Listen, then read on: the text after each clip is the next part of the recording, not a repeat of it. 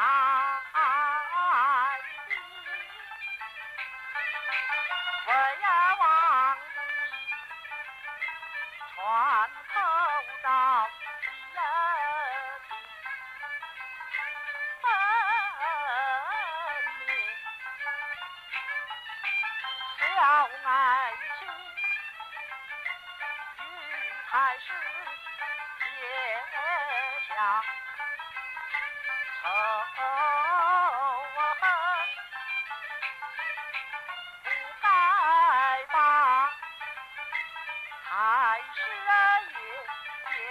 身披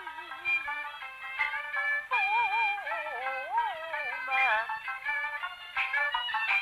你那自杀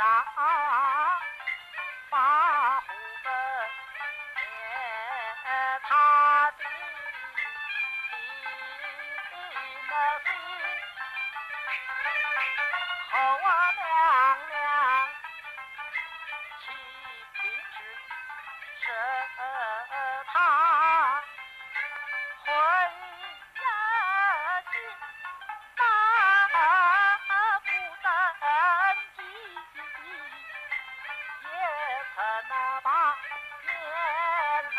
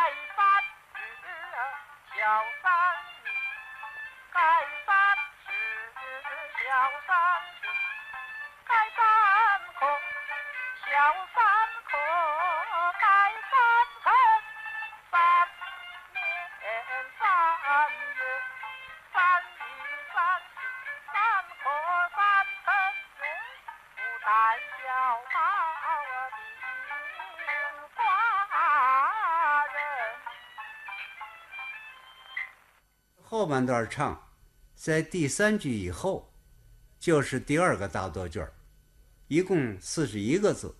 这个作句儿很多的地方是四个字四个字垛起来唱的。这样安排呢使整个的唱段充满了温暖柔和亲切的气氛和感情。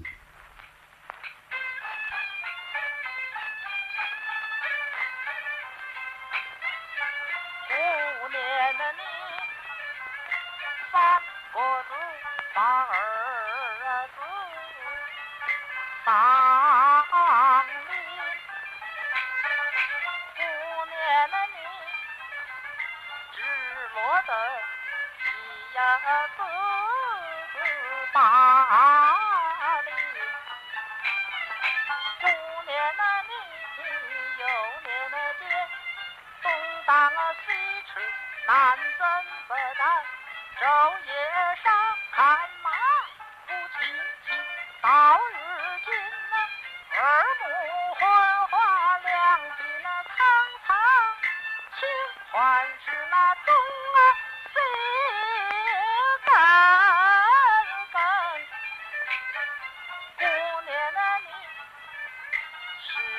国开国，老臣死遗憾，替那公去罪，你把好言，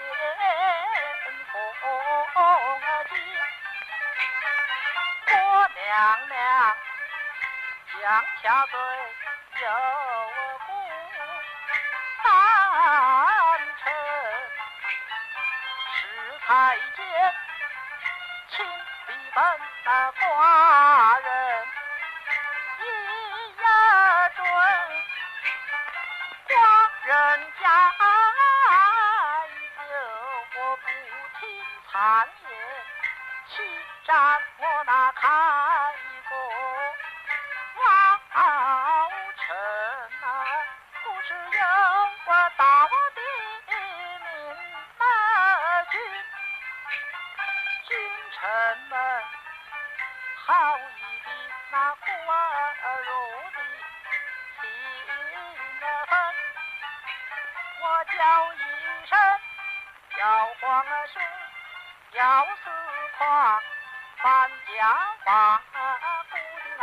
的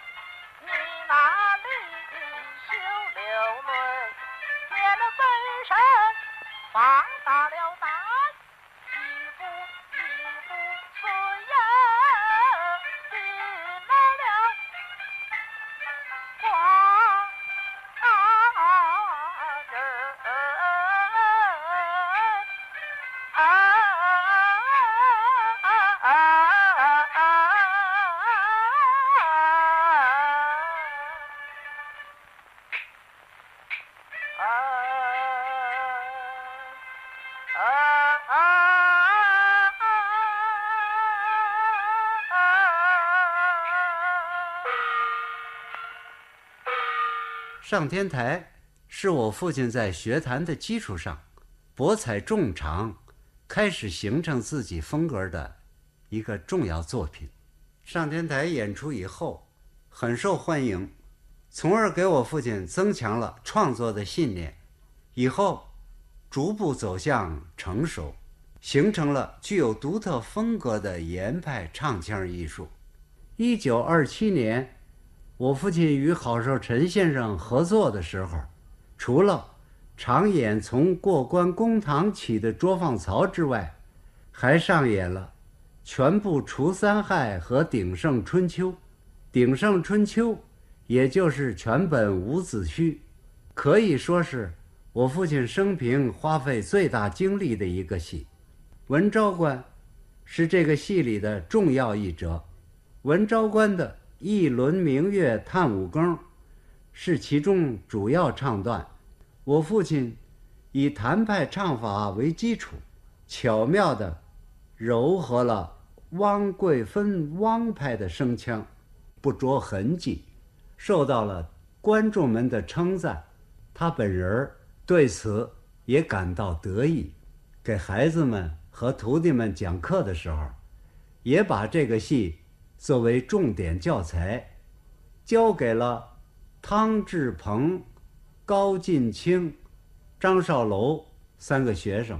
现在，志鹏和进清两位师弟都已经去世了，就让少楼来谈一谈他的体会。我拜严菊鹏先生为师已将近四十年了。老师给我上第一课的时候，亲切地对我说。你学我，不要从表面上学，首先要把基础打好。我给你说一出谭派的展子和文昭关，作为你打基础的戏。当时我才十六岁，各方面都很幼稚，对于老师这番话的意义，还不能很好的理解。后来，越来越感到这几句话太宝贵了。假使不先打好基础，学什么也学不好，就拿文昭关这个戏来说，的确是一出锻炼嘴里基本功的好戏。一轮明月照窗前这一句，一轮两个字走的是高音，明月两个字用的是低起翻高，再回到平音上收尾的，柔和了汪派声调的唱腔旋律，然后展开了。照窗前的“钳子长腔，使人听得出来，在一个凄凉的夜晚，伍子胥那种又悲又愤、又焦急又怨恨的心情。下面，“仇人心中似剑穿”这一句唱，心中的“中”字，吐字比较刚，“似剑穿”的“似”字，行腔比较柔，“剑”字。吸收了汪派的特点，而整个四剑川的长腔，汪中有谭，谭中有汪。此外，在唱法上，越是旋律复杂的地方，越是交代的清楚，唱得干净利落。还有，在整个唱段中有四个我好比，唱出了夜静更深、孤雁悲鸣的凄凉冷落的味道。使人物的情绪一层一层的逐渐加深。下面就请听文昭关唱片。